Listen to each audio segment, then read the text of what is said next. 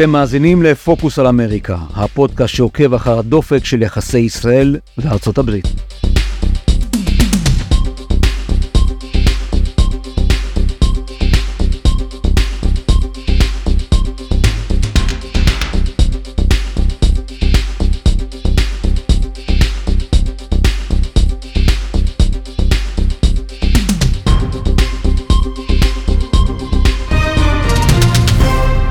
כבר חודש שהמלחמה בדרום מתנהלת וקטר, המדינה ששפכה מיליארדים במזומן כדי להחזיק את חמאס על הרגליים ולבנות אותו, נחשבת בוושינגטון וגם בירושלים לשחקן קונסטרוקטיבי המסייע לחילוץ החטופים מאסון ה-7 באוקטובר. אבל קטר כבר הוכיחה כי היא משחקת משחק כפול, ולרבים נדמה כי לא בסיוע היא מעוניינת, אלא דווקא בכאוס. אז מה המשחק של קטר? נשאל את הדוקטור רונית מזן, חוקרת החברה הפלסטינית ומומחית לענייני קטר. דוקטור מרזן, תודה רבה שאת מצטרפת אלינו. אני קצת מבולבל לגבי המדינה הזו, האם אני לבד?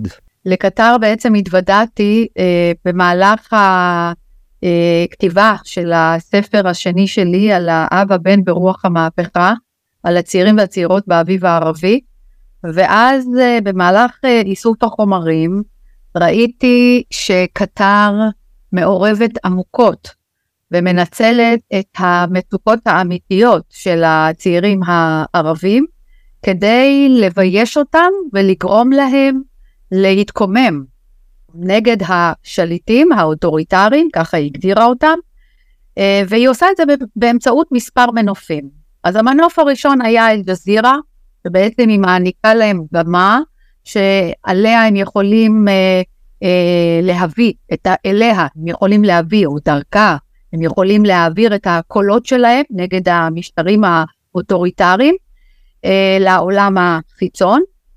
המנוף השני היה עזמי בשארה, אינטלקטואל ערבי, חבר כנסת לשעבר, שברח מישראל עקב חשדות אה, לגיוס לריגול לטובת חיזבאללה, אה, והוא בעצם מגיע לקטר אחרי שנתיים שהוא חי בירדן, ושם הוא הופך להיות אה, יועץ מאוד קרוב של האמיר הקטרי בדרגה של תת-שר, וכשאני מתחילה אה, לקרוא את השיח של השיח המהפכני של הצעירים והצעירות, הם מתייגים אותו כתיאורטיקן של המהפכה, זה שלימד אותם אה, לא לומר יום אל-רדב, יום זעם, אלא להגיד סאורה, להגיד מהפכה.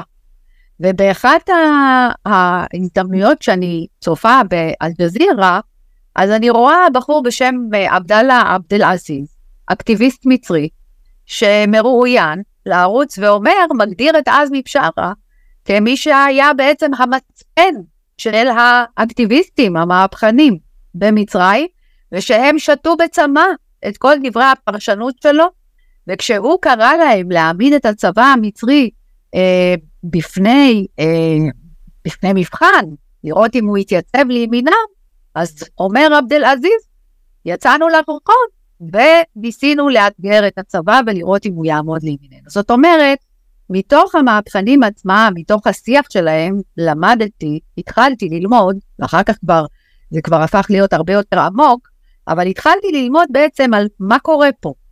והמנוף השלישי היה יוסף אל-קרדאווי.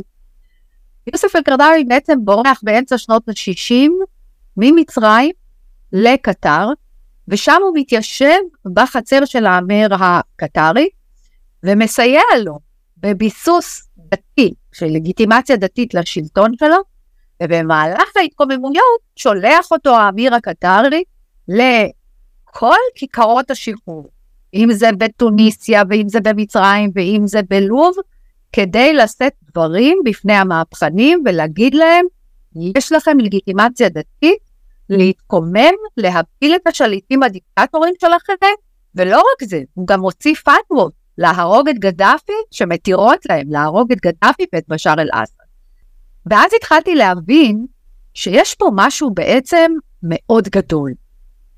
ואחרי שסיימתי את הספר, התחלתי לראות שבעצם הקטרים מתנהגים ומפעילים את אותו מודוס של הפעלה גם מול ערבים ישראלים, צעירים ערבים ישראלים, בעיקר צעירים של תנועת בל"ד באמצעות עזמי בשארה, וגם מול צעירים פלסטינים ואקטיביסטים פלסטינים, שהיא הופכת אותם לאט לאט למשפיעני רשת מאוד מאוד גדולים, ונוסף על כך, גולים פלסטינים שהיא בעצם מגייסת אותם כמשפיעני רשת ממש ממש רציניים, עם מיליונים של עוקבים.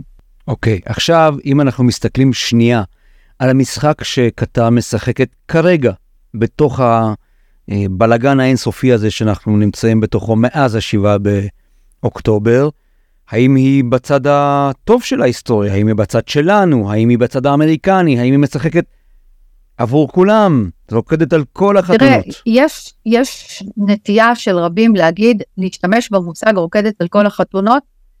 אני חושבת שזה, שזה לעשות איתה חסד, להגיד שהיא רוקדת על כל החתונות.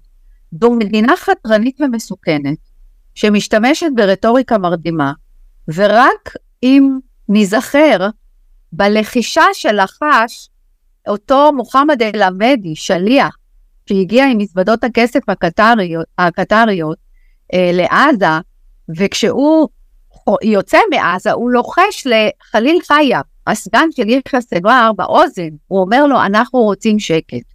זאת תמצית, זה תמצית הסיפור.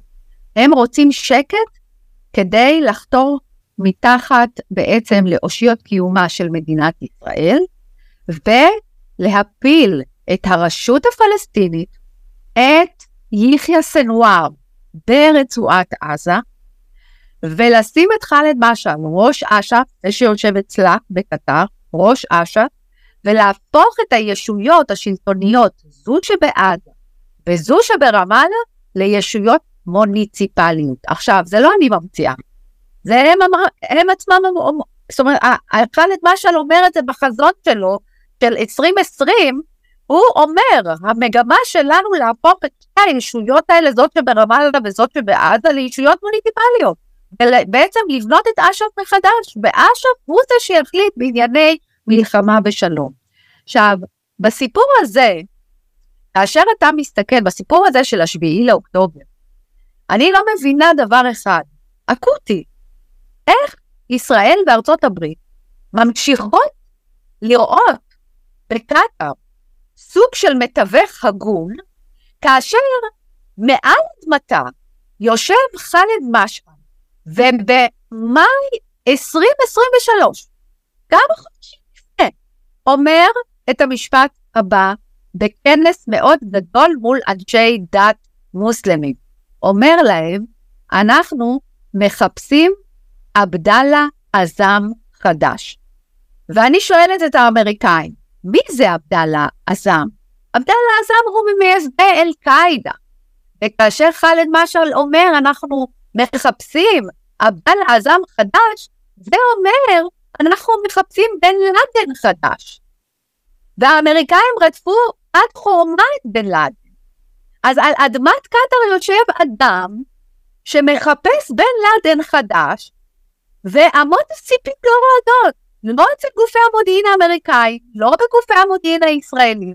ואני תוהה עד, עד איפה יכול בעצם להגיע העיוורון, העיוורון ה... שהביא בסופו של דבר גם בין היתר את מה שקרה לנו בשביעי לאוקטובר, כי הם הצליחו להרדים אותנו. ואת סבורה שהם ידעו בקטאר על השבעה באוקטובר? הם היו מאחורי זה, בישלו? אני לא יודעת אם הם ידעו או לא ידעו. אני כן יודעת להגיד שהפלא ופלא, בשביעי לאוקטובר, כשמתחילה המתקפה, כל אותם אלה שנמנים על הנהגת החוץ של קטר, ויושבים, של חמאס, הנהגת החוץ, ויושבים על אדמת קטר, אסמאעיל הנייה, ח'אלד משעל, אה, וחליל חיה וכולי, וסאלח אל-ערורי מלבנון, הפלא ופלא, לא נמצאים באותו יום בדוחה, אלא באיסטנבול. למה הם ברחו משם? אני שואלת. השאלה שלי מאוד, התשובה היא מאוד ברורה. הם לא רצו לסבך את האמיר הקטרי, שכל העולם המערבי יפנה אליו אצבע מאשימה ויגיד לו, ההוראה למבצע הזה יצאה מעל אדמתך. כי אחרת אין לי הסבר מדוע שכל החבורה הזאת, כל הכנופיה הזאת, תעזוב את דוחה ותלך לאיסטנבול, ובאיסטנבול יש סרטון שהם רואים את המתקפה בטלוויזיה, אותה קבוצה, רואה את המתקפה, ואיסמעיל הנייה אומר, אנחנו מייחלים לניצחון, וכולם קוראים ברך ומתחילים להתפלל. אז תראו, זה צריך להיות תמים, מוחלט, כדי לה... לחשוב שקטאר לא ידעה. הרי על אדמתה, תראו, זה שלטון אוטוריטרי, זה לא שלטון דמוקרטי. זה לא שעל אדמת קטאר, מדינה דמוקרטית, יושבים כל מיני אנשים שיכולים באופן חופשי להגיד את דעותיהם, עמדותיהם, ולעשות מעשים כאלה ואחרים. זה לא. זה משטר אוטוריטרי, דיקטטורי, שכל מי שמעז לעשות משהו שלא עולה בקנה אחד עם המחשבות שלו, הרצונות שלו, והכוונות שלו, והמטרות שלו, והמדיניות שלו, מוצא את עצמו מאחורי סורג ובריח. האמריקאים מן הסתם אינם עיוורים, או שהם עיוורים כי הם רוצים להיות, יש להם בסיס גדול שם, אולי מאוד מאוד משמעותי בוודאי. האם למשל אל-ג'זירה משחקת תפקיד בסיפור הזה? כלומר, אנחנו יודעים שלמשל בישראל אל-ג'זירה היא, היא זרוע של חמאס, לגמרי. מה שחמאס אומרים, הם משדרים. ולכן בהקשר הזה, זו זרוע שגם מסייעת לקטר לייצר דסטביליזציה במזרח התיכון, מן הסתם. איך זה עובד? זה האינטרס. בעצם הקטרים מבקשים לזרוע כאוס, מי שעוד לא הבין. ולמה כאוס? משום שהם מתדלקים אירועים, כמו פירומן, והם מחכים. הם הדליקו את האש, ואז הם מחכים, כי הם יודעים שהאמריקאים והישראלים, בהקשר הפלסטיני, יעלו לרגל. יעלו לרגל לדוחה, ויבקשו מדוחה לתווך. היא מחכה, היא מדליקה את האירועים ומחכה בשקט. עכשיו, מה אנחנו עושים בכך? בין אם האמריקאים יודעים או לא יודעים ומעדיפים להתעלם, אבל בסופו של יום, המדיניות הזאת, גם הישראלית וגם האמריקאית, מה בסופו של יום הם מחוללים? ככל שאנחנו הולכים אל קטאר יותר, אנחנו מעצימים אותה יותר על חשבון מי? על חשבון מצרים. וצריך להבין, מי שגובל עם עזה מבחינה גיאוגרפית זה לא הקטרים, זה המצרים. ברצותם יפתחו את מעבר רפיח לסיוע הומניטרי, וברצותם יסגרו אותו. זאת אומרת, מי שיש לו ההשפעה הישירה ביותר על יחיא סנואר, זה לא קטאר, זה מצרים. ואת זה גם אנחנו הישראלים פספסנו. ולמה אני אומרת פספסנו? כי יחיא סנואר כשאני, כשהוא עלה לשלטון, ב, כשהוא נבחר לראש הלשכה הפוליטית של חמאס ב, אה, בפברואר 2017, התחלתי לעקוב אחריו יותר מקרוב. והתחלתי לזהות כל מיני צעדים חשובים שהוא עשה מול מצרים. ואמרתי, וואלה, אולי הדבר הזה יכול, אפשר למנף אותו, להיות איזשהו פרטנר לצד הרשות הפלסטינית, ואולי אנחנו יכולים להתקדם לאיזושהי הסדרה מדינית עם עזה ועם רמאללה. גם את חשבת את זה? גם, בוודאי, ואני אומר לך גם מדוע חשבתי את זה. הדבר הראשון שיחיא סנואר עשה היה תיאום ביטחוני עם מצרים, כמו שאבו מאזן עושה תיאום ביטחוני איתנו, לא פחות, לא פחות. הוא אפשר למצרים למתקן, כן, מיתקון, את האזור של רפיח כדי למנוע מג'יהאדיסטים לחדור לחצי האי סיני, הוא אה, הלך אל, אל מצרים וביקש ממנה לסייע לו להתפייס עם פת"ח. הוא התפייס בעצמו עם מוחמד דחלן, איש תנועת פת"ח, שכשיחיא סנואר היה בכלא, האנשים של, של דחלן נזרקו על ידי חמאס מהגגות ב-2007. ויחיא סנואר מתפייס איתו. הם שניהם בני מחנה הפליטים ח'אן יונס, הוא מתיר לדחלן להכניס את האנשים שלו לתוך רצועת עזה. הוא מתיר לו להכניס כסף לרצועת עזה לצורכי אה, כופר, כספי כופר, כדי להתפייס בין המשפחות, אלה שזרקו ואלה שנזרקו, ובאוקטובר 2017 הוא אפילו מצהיר על נכונות לכפות, שימי לב מה שאני אומרת, להכפיף את הנשק של חמאס לאש"ף. ואני רק מזכירה, פותחת סוגריים, מי שחתום איתנו על הסכמי אוסלו זה אש"ף, לא אש"ף, לא הרשות הפלסטינית, זה אש"ף. ואנחנו מול כל הסט הזה, ויש עוד הרבה דוגמאות נוספות, אבל כל הסט הזה בעצם אמר לי, וואו, יכול מאוד להיות שכדאי את האיש הזה לחזק עוד יותר את הקשרים שלו עם המצרים, כי אולי אפשר יהיה לקחת אותו למקום אחר, יותר פרקטי, מאשר אלה שיושבים בהנהגת, על אדמת קטר, ששם הם יותר רדיקליים. ואז קרה מה? ואז קרה סוויץ' בעלילה. והסוויץ' הזה בעלילה היה הרי גורל. ממשלת ישראל החליטה שלא. היא מהמרת על קטאר, לא על מצרים, והתחילה להכניס לו מזוודות כסף קטריות. ועתי לשים לב מה קרה. ביום שהוא מקבל בפעם הראשונה את מזוודות הכסף שמגיעות מנמל התעופה בן גוריון, אמות הסיפים ברצועת עזה מתחילות לרעוד. ושם יש ביקורת קשה מאוד עליו, והוא מתויג כמי שגובה פרוטקשן תמורת שקט. זאת אומרת, מוכר את פלסטין תמורת נזיד עדשים קטרי בישראלי, ונותן להם שקט. זה טבע אותו לא פחות מאשר משת"פ של ישראל. וצריך להבין, יחיא סינוואר זה לא אבו מאזן, יחיא סנואר זה בנה של הזרוע הצבאית של חמאס.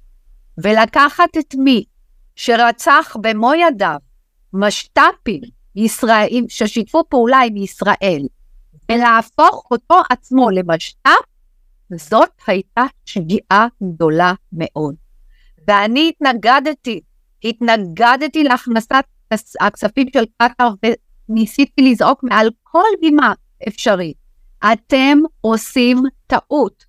אתם מתייגים אותו כמשת"פ והוא יתהפך עליכם. ואני רוצה לספר עוד דבר.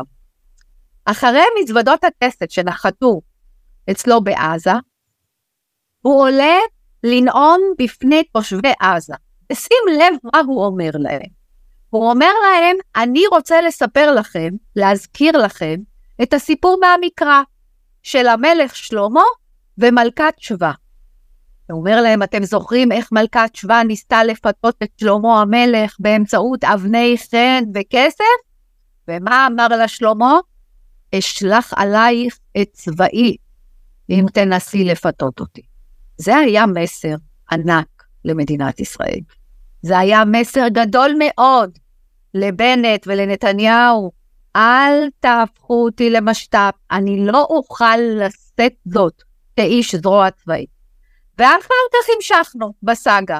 איך המשכנו? הכנסנו פועלים עזתים לישראל. זה היה עוד מסמר בארון הקבורה של סנוואר אל מול יריביו ח'אלד משעל בקטאר, ואל מול היריב הכי גדול שקם לו, שקוראים לו סאלח אל-ערורי, שיושב בלבנון. ואני רוצה להזכיר, באוגוסט, אוגוסט, חודשיים לפני הסיפור הזה, אפילו פחות, עולה סאלח אל-ערורי על מדים בפעם הראשונה בחייו, מדי צבא. הוא יושב בלבנון עם מדי צבא, עם קלצ'ניקוב על השולחן, ואני, כשה, כש, כשראיתי את התמונה הזאת, אמרתי לעצמי, וואו, וואו, מסר לא לישראל, מסר ליחיא סנואר, אתה לא תלך למתקפה צבאית, אנחנו ניקח לך את הכסף, את כל מה שהאיראנים וחיזבאללה נותנים לנו, אימונים וכסף ונשק, ואנחנו נעביר אותו לדרום לבנון. ואתה תישאר שם בודד בצריח. והוא הלך למתקפה הצבאית, כי הוא רצה להיות שהיד ולא משת"פ. להוכיח שהוא לא משת"פ. בואי נדבר רגע, נקפוץ שנייה מהשכונה שלנו לארצות הברית. פרק, בפרק, בפרק אחר בפודקאסט הזה אה, דנו במעורבות של קטר בקמפוסים, באוניברסיטאות יוקרתיות, במעבדות מחקר, והכל באמצעות הרבה מאוד כסף, והאמריקנים, אני לא אשתמש בביטויים גסים, אבל בהחלט נתנו להם להיכנס. עד כמה השורשים הקטריים מנענעים את ההריסה הפוליטית בארצות הברית, אה, בעיקר הייתי אומר בצד השמאלי הרדיקלי. תראה, הסיפור של קטאר באוניברסיטאות בארצות הברית, אה, יש להם הרבה מאוד לוביסטים, הרבה דרך אגב, יש, יש לארצות הברית הרבה מאוד סניפים של אוניברסיטאות בקטאר, זאת אומרת, הרבה, חלק מהאוניברסיטאות יש סניפים של האוניברסיטאות, בעצם של האוניברסיטאות האלה בקטאר. יש הרבה מאוד שיתופי פעולה אה, של חוקרים אמריקאים עם אה, חוקרים אה, מקטר. מכון המחקרים של עזמי בשארה מהדק שמה את טובי החוקרים האמריקאים, הבריטים, מצרפת, יש לו, you name it, יש לו מגוון גדול מאוד של חוקרים שמגיעים למרכז המחקרים שלו, ויש לו מרכז מחקרים באמת, ברמה מאוד גבוהה. אני קוראת הרבה מאוד מהמחקרים שיוצאים תחת ידיו של המרכז, הוא מרכז ברמה מאוד מאוד גבוהה, לא מבייש מרכזי מחקר. יש בו כמובן גם את הצד התעמולתי, אבל uh, בהחלט יש שם הרבה מאוד חוקרים נחשבים מאוד שחוקרים שם. אוניברסיטאות, שים לב, האוניברסיטאות שם, כשאני מסתכלת על מה, על מה קורה שם, אני גם מביטה מה קורה פה בביר זית. למשל, כשאני אה, לא, למדה מה הם עושים בביר זית, אני למדה גם מה הם עושים בארצות הברית. למשל בביר זית, יש תוכנית שנקראת גירסת ישראליה, ששם מלמדים את הסטודנט, היא במימון קטרי. הסטודנטים שלומדים מקבלים מימון מקטאר, שכר לימוד, לפטופ, אה, דמי מחיה, אה, ואחר כך הם ממשיכים, אחר כך מגיעים לקטאר, לומדים שם במכון המחקרים, מכון, סליחה, ללימודים גבוהים שעד מבשרה, פתח שם, ומשם הם גם יוצאים אחר כך לאוניברסיטאות בבריטניה. תכף אספר על אחד מהם אה, שעשה את הסיבוב הזה. אז גם, ב, גם בתוך הדירסת ישראליה, מה מלמדים? מלמדים בעצם איך לבסס את הנרטיב הלאומי הפלסטיני על חשבון הציוני. זאת אומרת, איך בעצם לנאץ את ישראל, איך להציג אותה כתוצר קולוניאליסטי, מדינה קולוניאליסטית, שבעצם אה, האימפריאליזם המערבי שתה לנו אותה פה באזור, ובעצם צריך לעקור אותה מהאזור, היא גוף זר. בדיוק. אז אז בעצם, כשאתה רואה, דרך אגב, אתה רואה גם הרבה מאוד מהמרצים, אה, אה, הרבה מאוד במכוני מחקר אמריקאים, הרבה מאוד כל מיני פעילים לזכויות אדם, שאני לפעמים תוהה, איפה קטאר בזכויות אדם שאתם מייצגים אותם בנושא של זכויות אדם? הרי המרחק בין קטאר לזכויות אדם זה כמו הקוטב הצפוני והקוטב הדרומי. אין להם שום קשר לזכויות אדם. הם דתניים, רק, רק די להביט במה הם עושים שם לכל המיליון וחצי עובדים זרים ש, שחיים שם, בעוני, בתנאים לא תנאים, כאשר המשפחה הקטרית הזאת חיה כאילו אין מחר, עם מותרות וחיים נהנתנים, וכנ"ל כל אלה שהם מספנסרים אותם, כן? חמאס חו"ל. כך שהאמריקאים נתנו להם לחדור, עכשיו, הם למדו משהו, אבל אני חושבת שהייתה התעלמות. אני חושבת שזה זה, זה מאוד נוח. תראה, אני לא יודעת, אני אישית לא יודעת על כספי שוחד, אבל די לפתוח את העיתונות, כל כך הרבה מאמרים שנכתבו על ידי עיתונאים, ובעניין אה, אה, הזה של קבלת שוחד, ואם זה במכוני מחקר, ואם זה אה, אפילו בתוך, ה, אני מבינה, בקרב אנשי ממשל, אני לא מכירה את זה, אני לא יודעת להגיד, לי אין הוכחות, אבל אני רק, ממה שקראתי בעיתונות, ואנשים רציניים שכתבו את מה שכתבו, אז יכול מאוד להיות שזה גם הולך לשם. אבל, אני, אבל גם אם זה לא הולך לשם, אוקיי? בואו נראה את הלובי הציוני. הלובי הציוני, לוביסטים ציונים שנכנס, שנמצאים באוניברסיטאות, במכוני מחקר, במסדרונות הממשל האמריקאי, זה גם בסדר, משום שהם לא, הם לא באים לחתור תחת אף אחד, הם לא באים בעצם לבצע איזושהי אה, פעילות חתרנית כדי להוכיח ש, ש, שארצות הברית היא קולוניאליסטית, או כדי להוכיח שמאן דהוא, הלובי הציוני בעצם מגיע, מגיע לתוך, ה, לתוך כל המוסדות האלה, כדי בעצם לה, לה, להציג את הפנים היפות של מדינת ישראל, וכמובן גם את הפעילויות הטובות שישראל עושה ברחבי העולם, לא כדי לחתור תחת מישהו. אבל, אבל אצל קטאר זה בילד אין באישיות של הישות הזאת, שהמדינתית הזאת, החתרנות. זה ממש בילד אין. זה הצורך הזה לחפות על הנחיתות הדמוגרפית שלה, בערך 300 אלף אזרחים קטארים בלבד, על הנחיתות הגיאוגרפית שלה. היא יושבת, היא שוכנת בין סעודיה מצד אחד ואיראן מצד שני. והכי משמעותי, זה שלמדינה הזאת אין מורשת היסטורית, תרבותית, דתית, כל, כל כך עשירה כמו זו של היריבות שלה, סעודיה ומצרים. והיא מקנאה בהם, מאוד. היא הייתה, האמיר הקטרי, לפי כל מה שהוא עושה והמונדיאל היה השיא, הוא רוצה להיות גם על אבדל הוא רוצה להיות המנהיג של הפן ערביות, הוא רוצה להקים, במו פיו הוא אמר, הם רוצים להקים איחוד ערבי כמו האיחוד האירופי. ומי תנהיג אותו? קטאר. הייתי אומר ככה, שבין השורות ולא רק בין השורות יוצא שמדובר בתיאור די נאה של נחש. זה בעצם מה שקורה. הוא מכל היום מתחת לאדמה ומסתובבים ועוקצים מתי שהם יכולים, רק כדי לייצר איזשהו בלאגן. אנחנו מתקרבים, אה, דוקטור מרזן, לסי, לסיום של השיחה הזו, ואנחנו עוד נדבר על קטאר לא מעט, אבל אני רוצה ברשותך לחזור שוב אלינו, אחרי שקפצנו לאמריקה.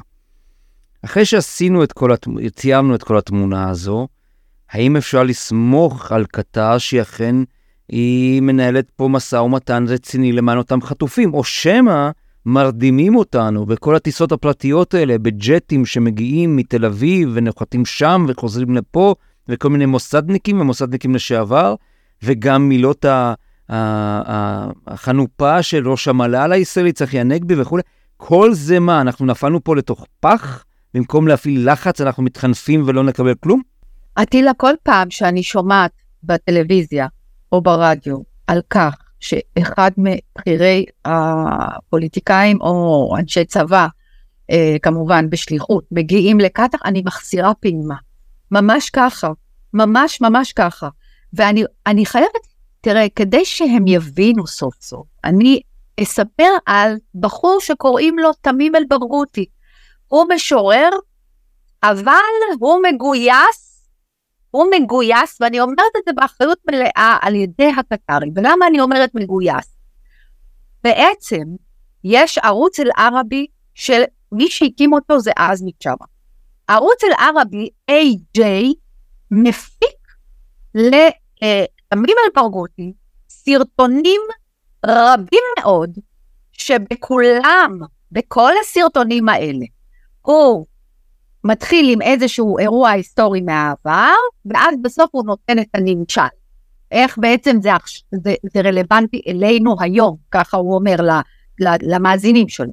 ושים לב, בשומר חומות הוא מוציא סרטון, חבל על הזמן, מי שמקשיב לו, יש לי את כל התרגום שלו, זה פשוט עוצר נשימה. אבל הסלוגן היה שחרור כל פלסטין אפשרי בדור הזה. בשום מקום.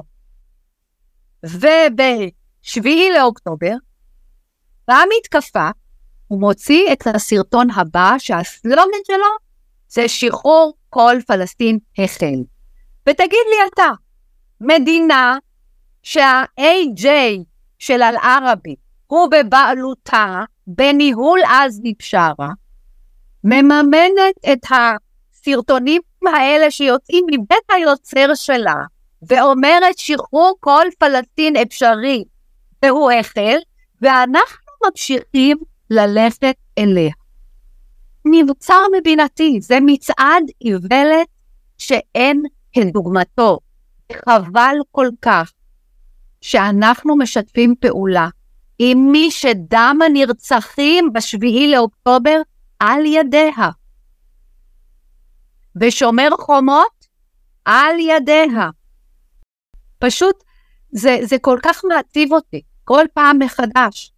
בקיצור, אנחנו שמים מבטחנו בגורם הלא נכון, את אומרת לנו, ואנחנו בסוף גם נאכל אותה ביג טיים. בהחלט, בהחלט, ואני חושבת שבזמן שאנחנו שמים, כשאנחנו מדברים עליה, אנחנו מזניחים את בעלת הברית הכי חשובה שלנו, מצרים. והיא תבוא איתנו על זה חשבון. שלא נתבלבל לרגע. עוד נדבר, למרבה הצער, על קטר, אבל נסתפק בדברים האלה כרגע. דוקטור רונית מרזן, תודה שהתארחת בפוקוס על אמריקה. נשתמע, להתראות. תודה.